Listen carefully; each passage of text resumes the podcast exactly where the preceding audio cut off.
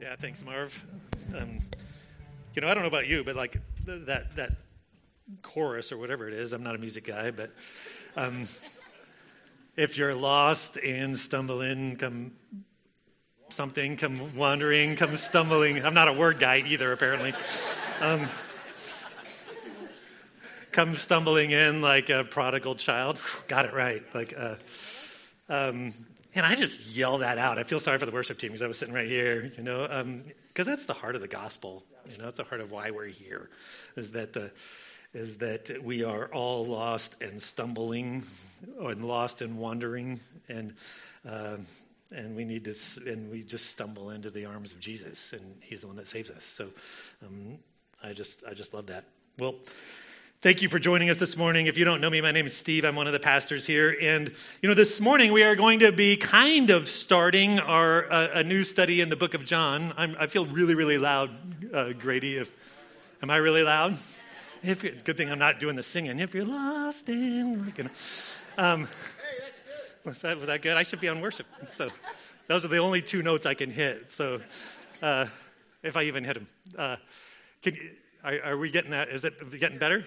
All right. I just, because when I get excited, I don't want the Max Man thing to happen here and everybody's like blow back. And, um, you know, the, uh, uh I almost called him the Apostle Paul. The Apostle Paul, Paul spoke during Advent um, on, I'm having a rough morning. I'm having a rough morning this morning on, uh, at the beginning of John, and he, he covered that section at the beginning of John where the Gospel of John, and, and I'll talk about it in just a minute, but we're going to be, we're, I'm going to be continuing where Paul left off in his Advent series, and we're going to be spending the next who knows how long studying in the Gospel of John. My plan is to, to preach through the Gospel of John. Maybe we'll do it, take a break in the summer like we did last year, but um, we, it, with the summer break, it took us about a year to get through First Samuel. I think it would probably take us about the same, you know, to get through the Gospel of John. But we'll be in the Gospel of John in the near, you know, into the foreseeable future, Lord willing.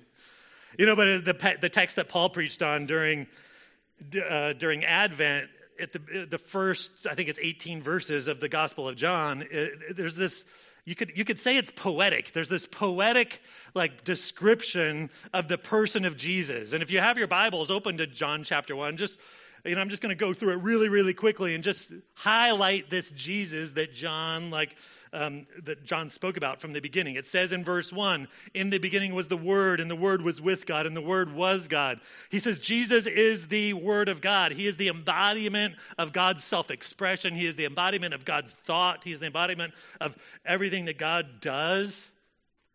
He goes on in verse um, in verse two he was in the beginning with God, that Jesus is the pre existent one, the one that like existed before time. He is eternal. Verse 3 All things came into being by him, and apart from him, nothing came into being that has come into being. He is the creator of all things. Verse 4 In him was life, and the life was the light of men. Like John's telling us that Jesus is the one in whom we will find life and in whom like our life as humans will be restored. He's our light. He's the one that guides us to that life. If you skip down to verse 11, he came to his own and those who were his own did not receive him. He was rejected by those that should have received him. Verse 12. But as many as received him, to them he gave the right to become children of God, even to those who believe in his name. That, that Jesus came, and when he came, like there was, he was met with either rejection or belief. But the ones that believed became adopted as God's children and experienced all the joy of what it means to be a child of God. Verse 14 and the word became flesh. This this one that's the embodiment of god's like self-disclosure became flesh speaking about the mystery of the incarnation and dwelt among us and we beheld his glory glory as of the only begotten from the father full of grace and truth. Like jesus manifested the glory of god um, and in a way that is just saturated with grace and truth and then uh, down in verse 18, I mean, there's more. Down in verse 18, no man has seen God at any time. The only begotten God who is in the bosom of the Father, he has explained him. that Jesus, as the Son of God, as the only begotten from the Father, he's the one that, like, helps us understand who God is. No one can see God any, has seen God any time, but Jesus explains him. He narrates who God is to us. Like John starts this his gospel here in, in, in John 1 with like this poetic and majestic and far reaching and and like I don't know, artistic portrayal of the of Jesus Christ. He, he has no interest in saying that Jesus was like a good teacher, Jesus was a good moral example, or Jesus was a swell guy, or Jesus was whatever that people like to make him out today. He, he came right out of the gates declaring that Jesus is God himself, come in the flesh, so that we could understand who God is and in him have life and understand light to like make it through this world. That's John's point. And that's his, he, he, he opens his book with that declaration. And then, interestingly enough, like throughout the Gospel of John, he's going to try to prove all of that. He's going to try to prove it. And what he does, starting in the text we're going to look at this morning in verse 19, is all of a sudden that you have this big cosmic portrayal of who Jesus is. And all of a sudden, it just focuses our attention into the dusty first century world of ancient, like Israel, where a guy by the name of John the Baptist happened to be baptizing people um, along the Jordan River. And we're going to pick up our story this morning right there in verse 19. You know, our text this morning, 19 through 34, is going to break out into two kind of big sections. The first section is, is that John's evasive answers. There, there are our, uh, our text is going to show us that a lot of people went and were questioning John about who he was. And, and John, like a well coached uh, guy put on the stand, like by the defense attorney or whatever, is just really good at not answering their question. Like he, he, he gives them a bunch of answers, but not the answers that they want to know. And we'll talk about that as we go through it. And then, and then the second one is John's exalting testimony. When then John does speak, he like testifies to who Jesus is uh, in a really clear way. So please stand with me. I'm going to read verses 19 through 28. This, I mean, yeah, 19 through 28. Um, that first section of the text. Then I'll pray and we'll get into it um, in just a minute. This is God's word for His church about His Son Jesus Christ. And this is the witness of John when the Jews sent to him priests and Levites from Jerusalem to ask him, "Who are you?" And he confessed and did not deny, and he confessed, I am not the Christ. And they asked him, What then? Are you Elijah? And he said, I am not. Are you the prophet? And he answered, No. Then they said to him, Who are you? So that we may give an answer to those who sent me. What do you say about yourself? He said, I am a voice of one crying in the wilderness, Make straight the way of the Lord, as Isaiah the prophet said. Now they had been sent from the Pharisees. And they asked him and said to him, Why then are you baptizing, baptizing if you are not the Christ, nor Elijah, nor the prophet? And John answered them, saying, I baptize in water, but among you stands one whom you do not know. It is he who comes after me, the thong of whose sandal I am not worthy to untie. These things took place in Bethany, beyond the Jordan, where John was baptizing. Let's pray. Father, I just thank you for your word. I thank you for um, it revealing to us your son. And I just ask that you would allow me to speak um, your word in such a way this morning that we would get a, a, fresh glimpse of the greatness of Jesus and that we would believe and follow him because of it. Pray these things in Jesus' name. Amen. You can be seated. You know, as we get into verse 19, um, it, you know, it begins with, and this is the witness of John. Let me just get, get a, couple, a couple things, just clarity right at the beginning. First of all, there's two Johns that we're talking about in this story, and I'll try to be clear, but like, like as my opening statements were about the song, like it's likely I won't be. Um, there's John the Baptist, who's our main character in the story today. Um, and if you don't know who John the Baptist was, he was a guy that came on the scene right before Jesus was Jesus came on the scene. He was actually Jesus' cousin, um, and he was he was older than Jesus. That'll factor in by I think about six months. Um, uh, and, but he, and he was Jesus' cousin. But he comes on the scene along the Jordan River in Israel, and he's preaching this, this um, repentance and, and baptizing people. That's why he's called John the Baptist, or Marv referred to him as John the Baptizer, which is probably more accurate. Um, then there's another John, the, the guy who wrote this book, who most likely was um, Jesus' disciple, John, as in the triad Peter, James, and John. Like this is, and so sometimes I'll say John, referring to the writer of this book, and sometimes I'll be talking about John the Baptist, and hopefully I can make that clear. But if you're confused, that's probably the the uh, origin of that. But if, but what we like when John, when John the Apostle starts talking about the ministry of John the Baptist, he doesn't like really give us any detail about about what John was doing, about what he looked like. Some of the other gospels give it that. That was not his concern. His entire concern is focused on this, in this section, is focused on this conversation he had with a group of people. And look what it says. And th- it begins with this statement. And this is the witness, or a lot of your Bibles probably read testimony of John. Now, let me just make a, state, a statement about the word witness or testimony. Um, in our Bibles, you often have this word translated um, it, it, has different forms. One form like has to do with the testimony itself. Sometimes it ha- that word points to like the person making the testimony, the witness themselves, and sometimes the witness is talking about what they say or testimony. I just want to be clear about the word testimony or witness because sometimes we like as Christians we I don't know why, but we like take these words and we give them like new meaning. Like the word testimony. You know, if I were to say, oh, I'm going to give my testimony today, a lot of you would say, like, oh, Steve's going to tell his life story and he's going to, like, like frame it in a way that, that uh, somehow spiritualizes it, right? And hopefully points attention on Jesus. Where in another context, I might just tell my life story and it wouldn't be my testimony. You guys, you guys with me? That's not what the word means. Like, it's not like this spiritual word that says you're going to tell a story and just frame it in a way that makes it sound spiritual.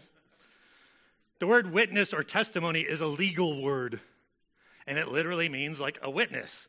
Like if you're going to be put on trial, you bring witnesses to bear.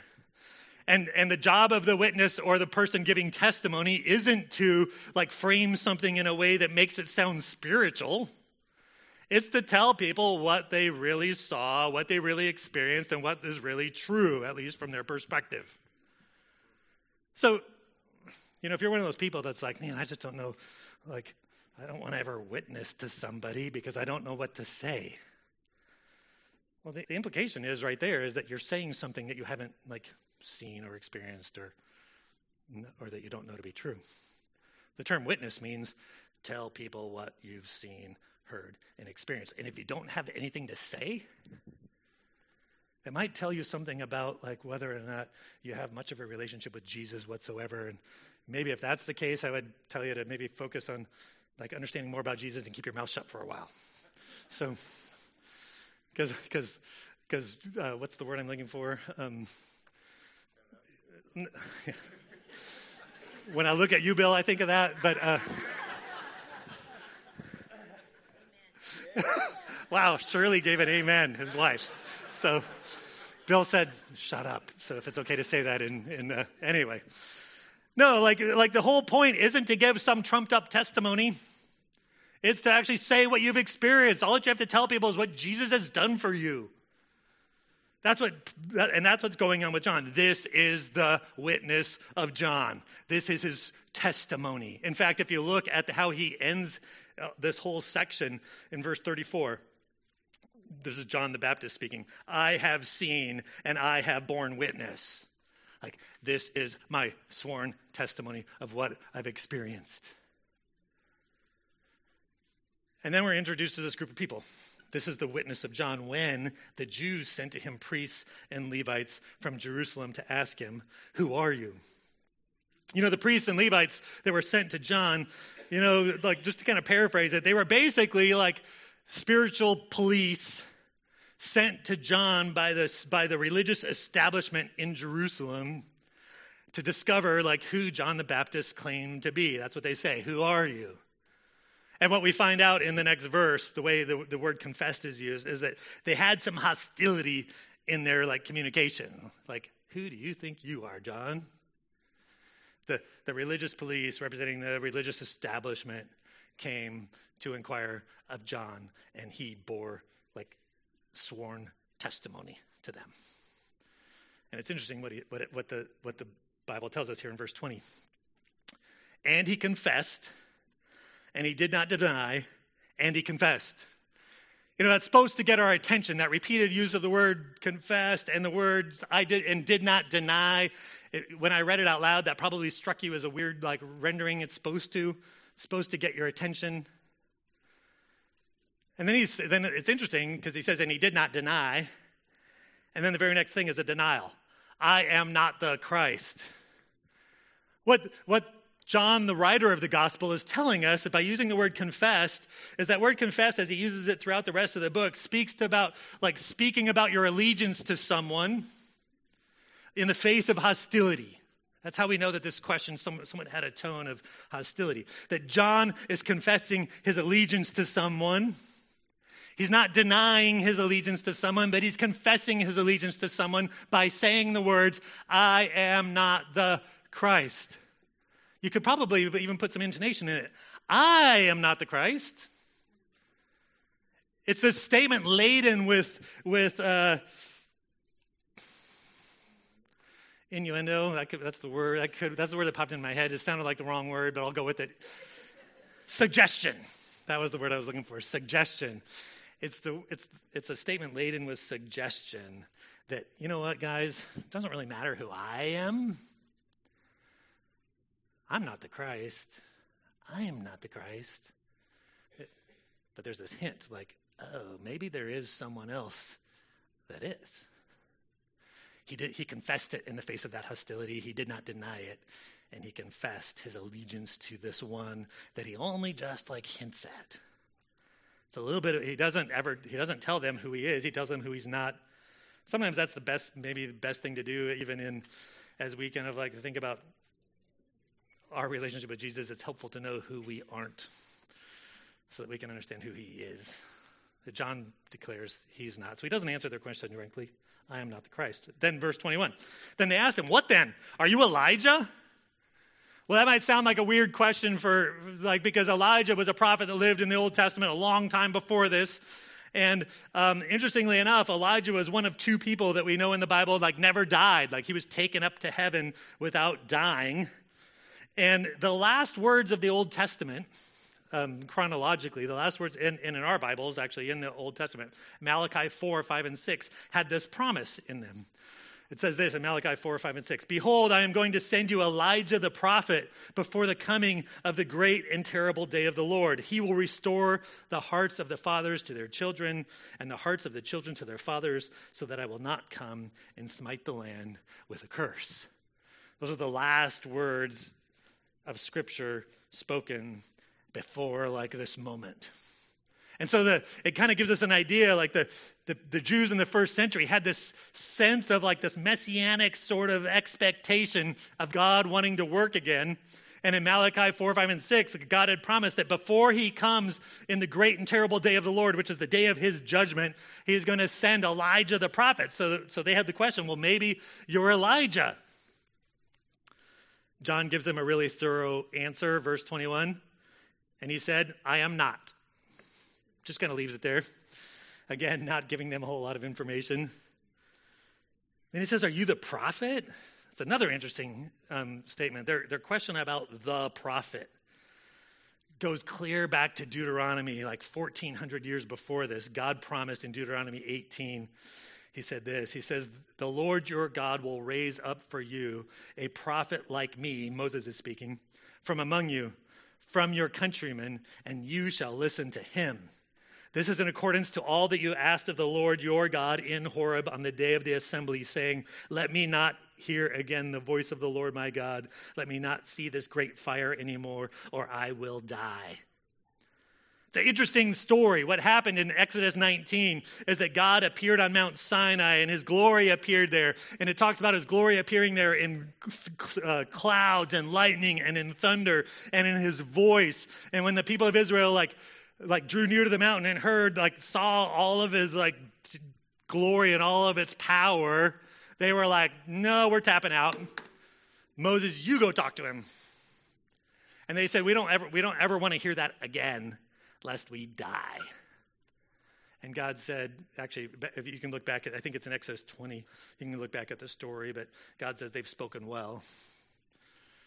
But I'm going to raise up a prophet to come who will speak my word, and you better listen to him. So the Jews were like, Oh, John, are you that guy? You know, interestingly enough, like, look what it says back in chapter 1, verses, verses um, 17 and 18. Uh, no, not uh, verse 14. I'm sorry, verse 14. And the Word, talking about Jesus, became flesh and dwelt among us, and we beheld his glory. Like this prophet that was to come, not only like Jesus Christ, not only like was able to like like face the glory of God, he actually manifested the glory of God. And then it says this in verse in verse uh, 16 For of his fullness we have all received, and grace upon grace. For the law was given through Moses, back there on Mount Sinai. Grace and truth were realized through Jesus Christ. No man has seen God at any time, but the only begotten who is in the bosom of the Father, he has explained him.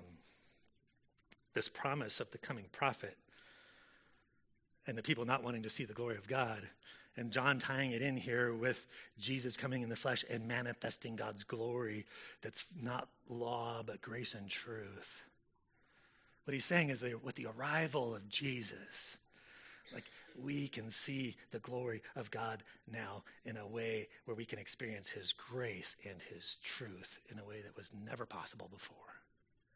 And John's like, you know, I'm not that guy either. I'm not the prophet. I'm not Elijah. Then in verse, um, yeah, he, verse 20, he just said no. And so then they get a little bit frustrated. Then they said to him, Who are you? So that we may give an answer to those who sent us. What do you say about yourself? They're like, We don't want to go back to our bosses and tell them, like, we couldn't get an answer out of you. Can you just tell us in your own words who you are? Because all that we've gotten is denials so far. And then he says this I am the voice of one crying in the wilderness, make, straight the way of the Lord, as Isaiah the prophet had said. You know, we talked about this a little bit last week when I was in Isaiah, but but beginning in Isaiah chapter 40, like this message of judgment that had come upon the nation of Israel, like begins to change. And, and beginning in chapter 40, like God begins to speak words of comfort and words of restoration. And in fact, if you look, if uh, I have it on the screen, if you if you look at Isaiah 40, this is how God opens this section. Comfort, O comfort my people, says your God. Speak kindly to Jerusalem and call out to her that her warfare has ended, that her iniquity has been removed, that she has received of, of the Lord's hand double for all her sins. He's like, let this kind word go out. Let this comforting word go out. God's going to be bring restoration. He's going to bring like healing. He's going to bring forgiveness. Their iniquity has been removed. Verse 3 A voice is calling, clear the way for the Lord in the wilderness. Make smooth in the desert a highway for our God. Let every valley be lifted up, and let every mountain and hill be made low. And let the rough ground become a plain, and the rugged terrain a broad valley. Then the glory of the Lord will be revealed, and all flesh will see it together, for the mouth of the Lord has spoken. So, what John says is if you want to know who I am, I am nothing more than a, just a voice in the wilderness, but I am the voice in the wilderness that Isaiah talked about. I am the voice in the wilderness that, that calls uh, to, to make a, a clear highway to make ready for the Lord. What John, what Isaiah is doing is he's using like a civil engineering illustration for all of you like Oregon State grads, like any like civil engineers in the group here. Yeah, John 1 is poetry. That's probably more like U of O's thing. That's why I had Paul preach it. So, um, John 2 is civil engineering, or John 1, the last half is John 1. So, so uh, you guys, if you don't know Paul, get to know him, you'll understand why I assigned John the first part, the poetry part, to him. So, uh, he's a civil engineer grad from Oregon State, who, right? So, anyway back on task, Steve. he's using this illustration of civil engineering, and he's saying, you know what, there's, there's, there's, there's all of these obstacles, and the context is the people of Israel coming back from captivity, coming, being restored from oppression, being restored from exile. And there's all of these obstacles. And he says, let every valley be lifted up, like all those low places be raised, all of the, every mountain and hill be made low, like bring in the earth movers and excavate that off and let the rough ground become a plain and the rugged terrain a broad valley. Make a nice, wide, smooth, level highway because the glory of the Lord is arriving. You know what? The, what the illustration is talking about, what John is saying about himself is like, I am the one who is declaring this baptism of repentance. We find that out from the synoptic gospels, the other gospels. And that those things that are low need to be lifted up, those things that are high need to be brought down, those things that are rough and rugged need to be smoothed out because the Lord is coming. You need to turn from those things so that you can be ready to, to recognize the Lord when He comes. And now that the Lord is here, the Lord is the one that like raises up those low things in our hearts and brings down the high ones and smooths out the rugged ones.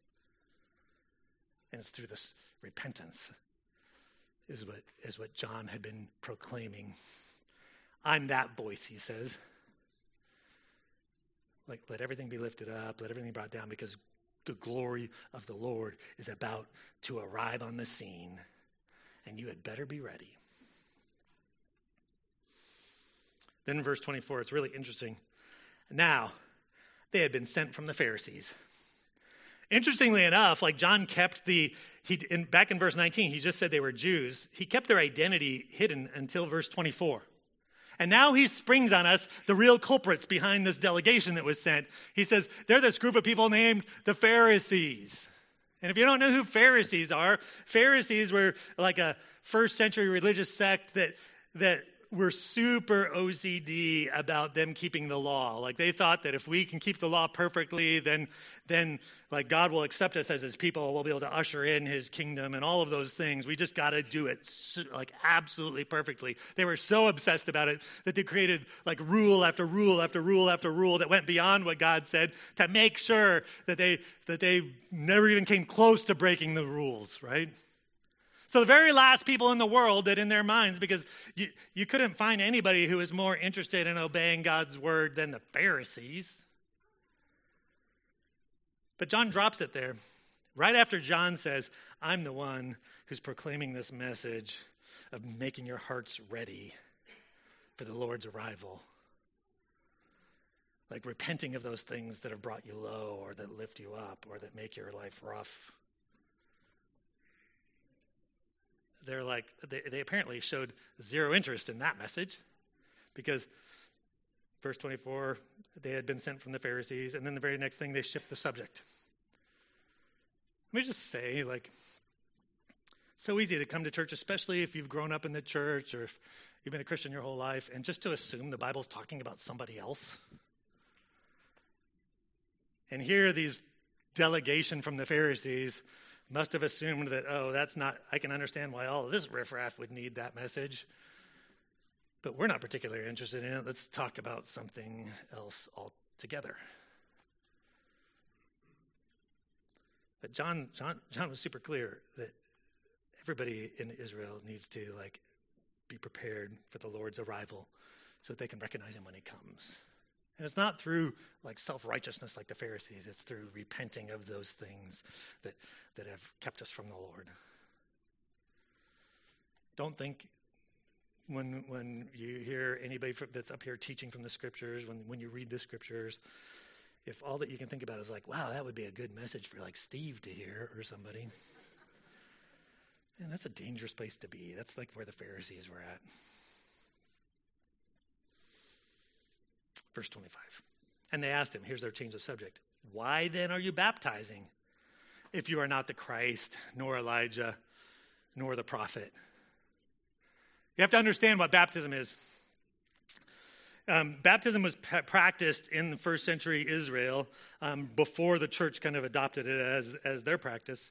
And, and it, was, it was a practice where when somebody converted to Judaism, Men and women, like men had to get circumcised, but both men and women, then in most sects of Judaism, would also like go through a baptism. And baptism symbolized that they're leaving their old way of life behind and they're like following in this new way of life of Judaism. That's what baptism symbolized. And, and, and, Christian baptism is the same thing. When you're baptized in the name of the Father and the Son and the Holy Spirit, what you're saying is like, I am leaving my old way of life behind, no matter what it was, whether it was self righteous religion, whether it was like just like, like flagrant sin. And I'm putting my trust and my faith and my life in the hands of Jesus.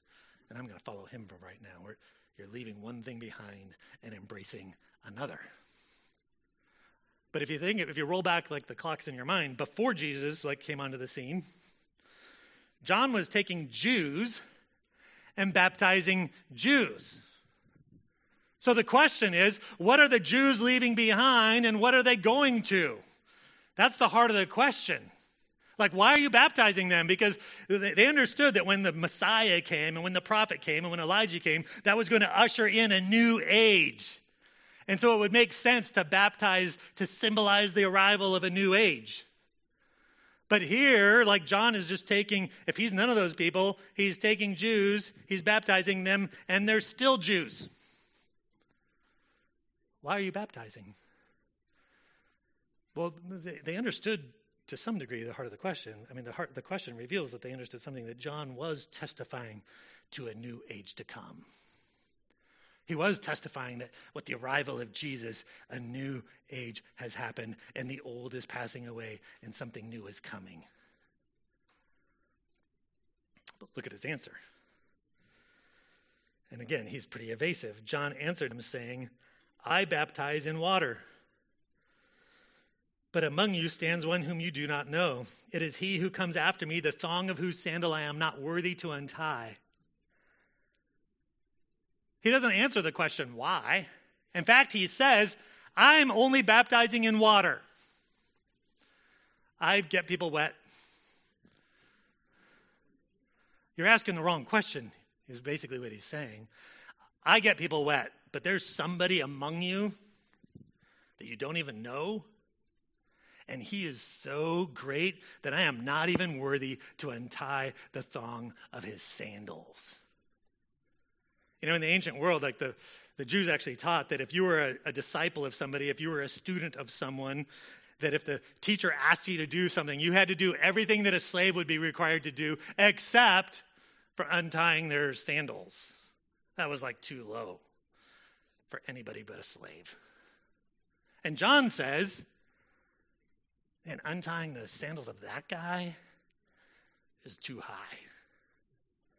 It is too high for me. I'm not even worthy to do that. What he's telling this delegation is, is like, you, you guys are asking the wrong question. My water means very little. The one who's among you who I'm not even worthy to untie his shoe, that's who you should be concerned about. But then look at verse 28. These things took place in Bethany beyond the Jordan where John was baptizing. End of scene. Those guys didn't really get really clear answers. They were sent home decently empty handed. They didn't, uh, they didn't ever ask any follow up questions about the things that mattered. Like, oh, who is this one that's among us? Oh, has the Christ come? Has, like, what do I need to maybe repent of? They just went back.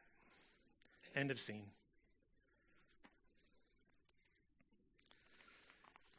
You know, a couple points of application. You know, first of all, uh, when, when we hear messages like this, like, and let's not do what that delegation from the Pharisees did.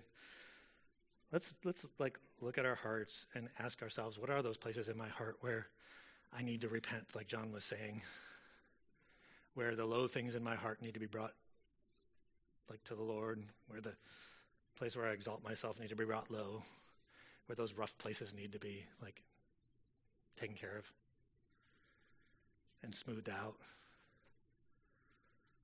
He's not just preaching to others, he's making like way. And I want to be clear, like he's not saying like we like earn ourselves to the Lord. He's talking about repentance. Take those things to him because the Lord is the one who lifts up and brings low and makes smooth. You know, the second thing we see here is this contrast between this delegation and this John. In fact, it's, it's similar language. Um, I think back in, in verse 6, chapter 1, verse 6, it says, there, there came a man sent from God, whose name was John. Back in, in uh, verse 19, and this is the witness of John when Jews sent to him priests and Levites from Jerusalem. You had these two different messengers coming. You have John the Baptist, and you have this delegation of the Jews, and the delegation of the Jews, like, really really like left left that scene with all their questions unanswered and with like very little understanding of who Jesus was and and in their pride and didn't recognize that maybe John was talking to them. And then you have John, who Jesus actually said in one of the other gospels that there's no man greater than John that's ever lived. And John says, I am not even worthy to untie his shoe. That there is this deep humility you see in John and this kind of like blinding arrogance that you see in the Pharisees. Like, you know, as we go through this gospel, maybe we be men and women who like embrace the humility that we should have because we truly know who Jesus is. You know, and oftentimes we think about humility as this thing that that um, we should be humbled because we're just dirtbag sinners, right? Like that's true, at least for all of you. Um,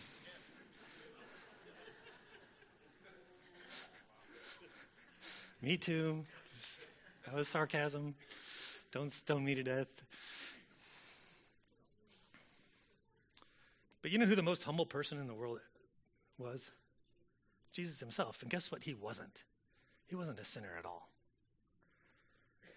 Like uh, Andrew Murray speaks about like humility and and its relationship with sin. And listen to what he says. I think I have it on the screen. It says, It needs to be made clear that it is not sin that humbles, but grace. It is the soul occupied with God in his wonderful glory as creator and, and redeemer that will truly take the lowest place before him. You know, he wrote that in 18 something, 1895.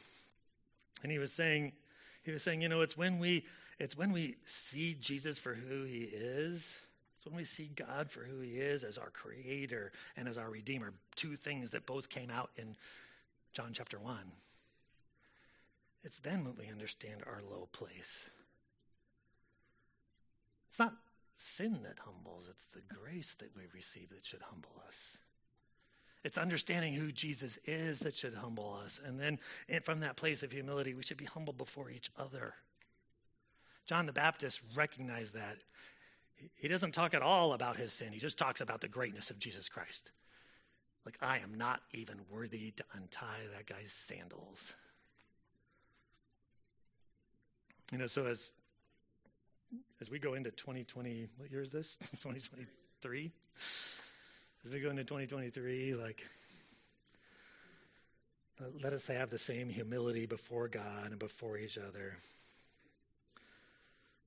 Because when that falls into place, so many other things will fall into place with it. And when that's askew, we'll be blind to all sorts of wreckage. If we could just have the humility that we should have, knowing that Jesus Christ, the, the creator of all things, like died in our place. It's his grace to us that should humble us more than just our own sin. This delegation from the from the Pharisees completely missed that whole point, and they went home. And then in verse 29, we come up with our second point is John's exalting testimony. I'll move through this quicker. Look what it says in verse 29. It says, The next day, he, John, saw Jesus coming to him, and he said, Behold, the Lamb of God who takes away the sin of the world what happens here is really interesting is because because if you as we read through this and and uh, we'll read through it as i'm teaching through it but all the way through 29 through 34 this is a new day. So one day is closed. Now we're focused on a day. And if you look at verse 35 again it says again the next day. So john's focusing in on one particular day surrounded by two other days.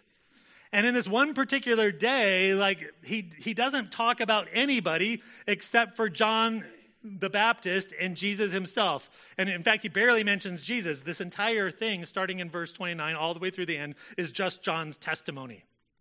It's just what John says. like our it's like the the stage was there and all of a sudden the spotlight just focused the lights go off the spotlight focuses in on just john as he's looking at jesus coming to him and there's no audience anywhere like spoken about in this day it's like he's just there by himself i think the effect of it as you look at it in the text is he's just there by himself with anybody who's reading the text the spotlight focuses in on what John actually does have to say. And the other characters are all of us who are sitting off stage looking at what's being said. Because he doesn't mention anyone else. Listen to what he says. The next day, he saw Jesus coming to him and he says, Behold, look! Look, everyone! Everyone that's reading this, the Lamb of God who takes away the sin of the world. Now, that is a earth shaking statement if you are a first century Jew. The first thing that he says about Jesus is that he's, he's the sacrificial lamb that takes away sin. What, it, what John's saying is like there is something new happening here because in the, in the Old Testament paradigm, it was always animal sacrifices that they would shed for atonement. And what John's saying is here is like, no, no, no. This, see this guy coming? This one that I'm going to show you in the rest of my book? He's the one that takes away the sin of the world.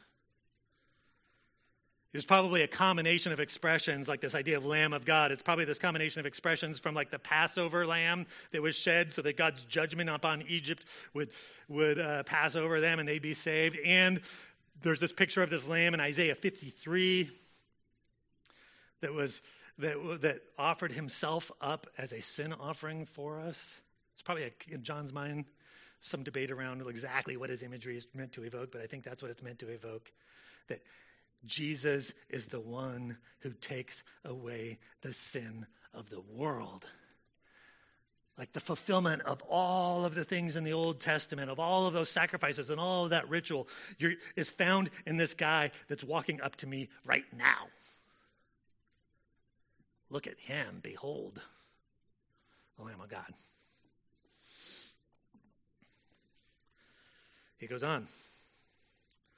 Verse 30 This is he on behalf of whom I said, After me comes a man who has a higher rank than I, for he existed before me. It's an interesting thing for Jesus' older cousin to say. This guy, John is saying, existed before me. He has a higher rank than I. Why? Because verse 1, chapter 1, in the beginning was the Word, Jesus, and the Word was with the God, and the Word was God. He was in the beginning with God. And all things came into being by him, and not one thing came into being that has been into being, and I'm paraphrasing now. Jesus is eternal God creator of all things, come in the flesh. And John, that's why Jesus isn't worthy. I mean, John's not worthy to untie even his sandal. And he's the Lamb of God that comes to take away the sin of the whole world. No matter who you are Jew, not Jew, Arab, Israeli, Ukrainian, Russian, duck, beaver, the gospel is big enough for all of it. Jesus' work is big enough for all of it. He goes on in verse 31 and i did not recognize him like john himself didn't even really know who, like who jesus was until this moment but in order that he might be manifested to israel i came baptizing in water and John bore witness, saying, I have beheld the Spirit descending as a dove out of heaven, and he remained upon him. And I did not recognize him, but he who sent me to baptize in water said to me, He upon whom you see the Spirit descending and remaining upon him, this is the one who baptizes in the Holy Spirit. But John's like, man, I didn't really get it myself. But when, uh, when he came to me for water baptism and I baptized him and the Spirit of God came down upon him and remained upon him, I knew he was the one because God had told me the one to whom the, the Spirit comes on and remains upon is the one who then gives the Spirit, who baptizes in the Spirit. Verse 34 And I have seen and I have borne witness that this is the Son of God. Like John's John's giving his sworn testimony. Like this is like the same DNA as God himself. He's the one that he is the prophet that's to come. He's the one that fulfills the law. He's the one that that takes away the sin of the world. And I've seen and I've borne witness, so help me God, is what John's saying. Like he's swearing testimony here.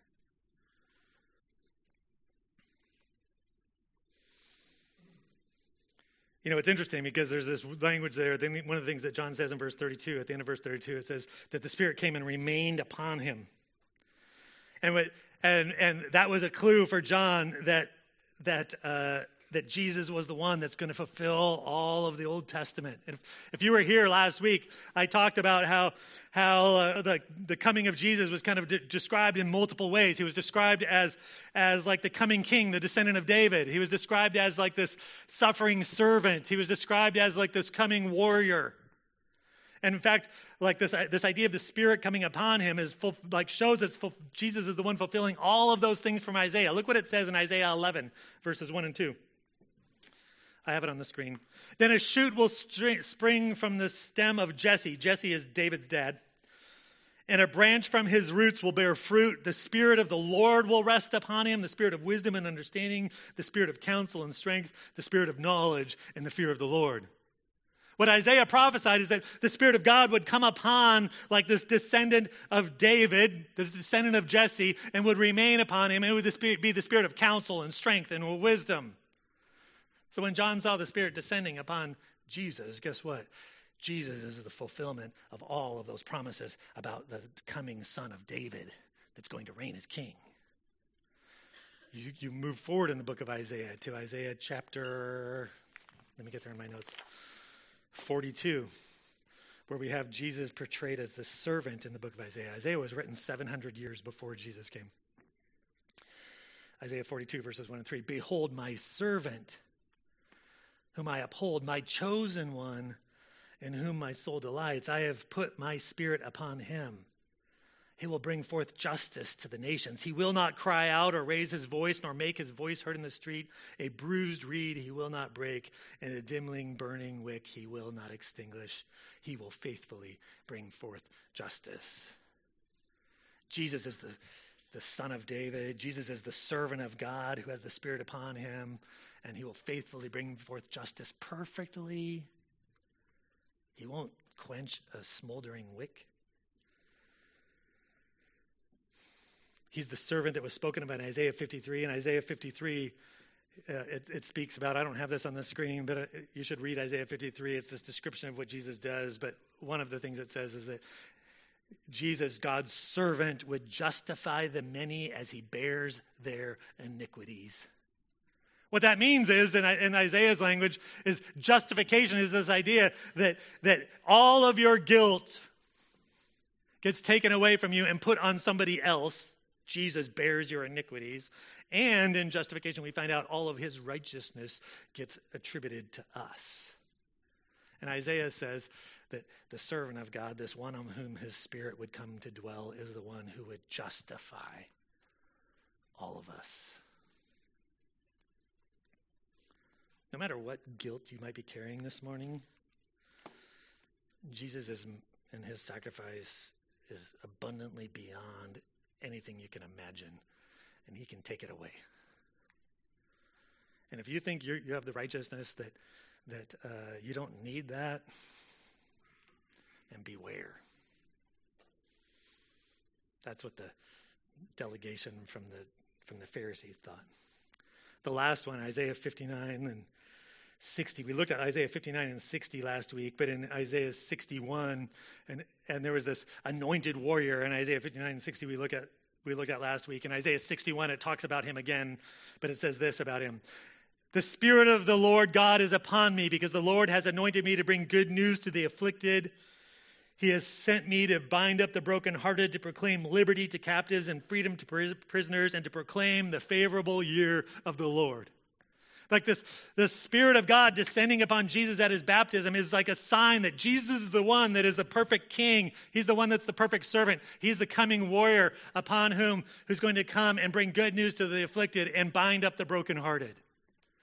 Like this, this moment of John the Baptist's testimony that this is Jesus and that he's the one that the Spirit is upon is, is showing us that this person that John just dunked in water is the fulfillment of everything that the Bible has been speaking about. In fact, what, you know, it's those things we looked at earlier that he is the only begotten from the Father, full of grace and truth. Back in verse 18, he's the one that explains the Father to us.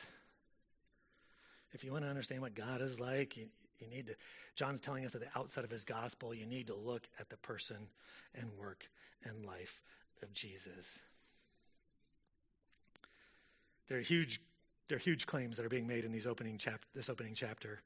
John's making a huge claim that he is the Son of God. He shares God's DNA.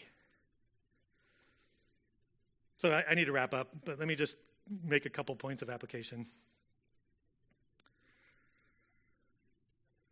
First, you know, first and foremost, if we believe this, we need to really believe that life and light, things that were talked about in the introduction, that brings healing and comfort amidst the darkness and adoption as God's children, all of that is found in Jesus Christ. We need to really believe that. You know, so one simple response for us this morning, if if we believe John the Baptist's testimony about who Jesus is, is that we would follow him and look to Him for our life and our light and our guidance and our direction and stop looking everywhere else. In fact, look what happens. Very next thing, starting at verse 35. On the next day, John was standing with two of his disciples, and behold, he looked upon Jesus as he walked, and he said, Behold, the Lamb of God. There it is again. And the two disciples heard him speak, and they followed Jesus. There's your application, right? John the Baptist disciples were like, John's like, hey, there's the Lamb of God. Peace out, John right? And they were following Jesus. Stop pursuing all the stupid stuff that doesn't ever, it will never satisfy you, will never bring you life, will never bring you light to your life, and follow Jesus. That's the simple message. And if you're here and you're like, I am too much of a dirty, like rotten scoundrel, that Jesus would never follow me, he's the Lamb of God who takes away the sin of the world. Put your faith in him, confess your sins to him, and he takes it away and gives you his righteousness.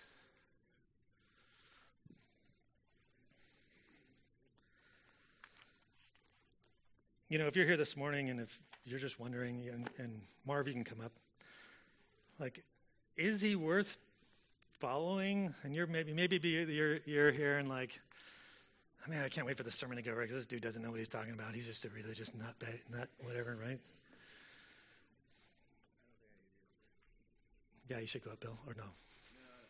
Okay, we don't want you up there anyway. Um,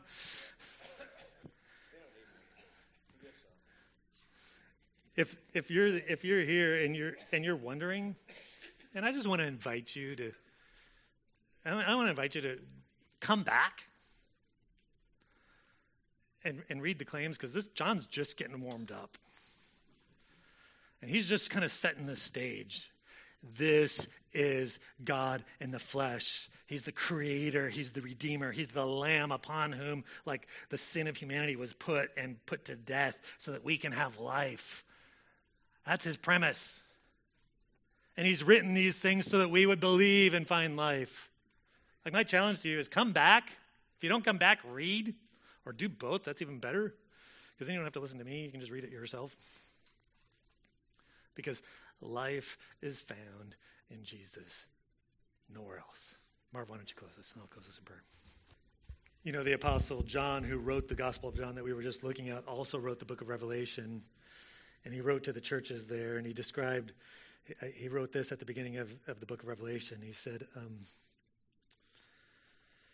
John to the seven churches that are in Asia, grace to you and peace from him who is, and who was, and who is to come, and from the seven spirits who were before his throne, and from Jesus Christ, the faithful witness the firstborn of the dead, and the ruler of the kings of the earth, to him who loves us and re- released us from our sins by his blood.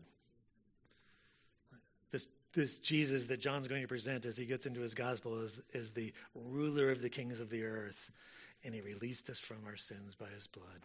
Let's pray.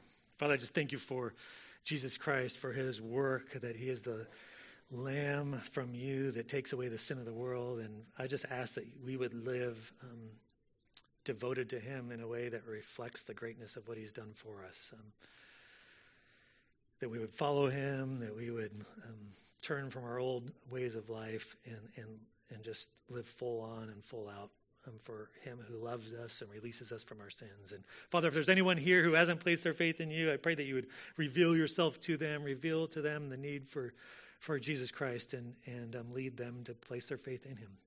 Just thank you for your care for us um, every day. In Jesus' name, amen.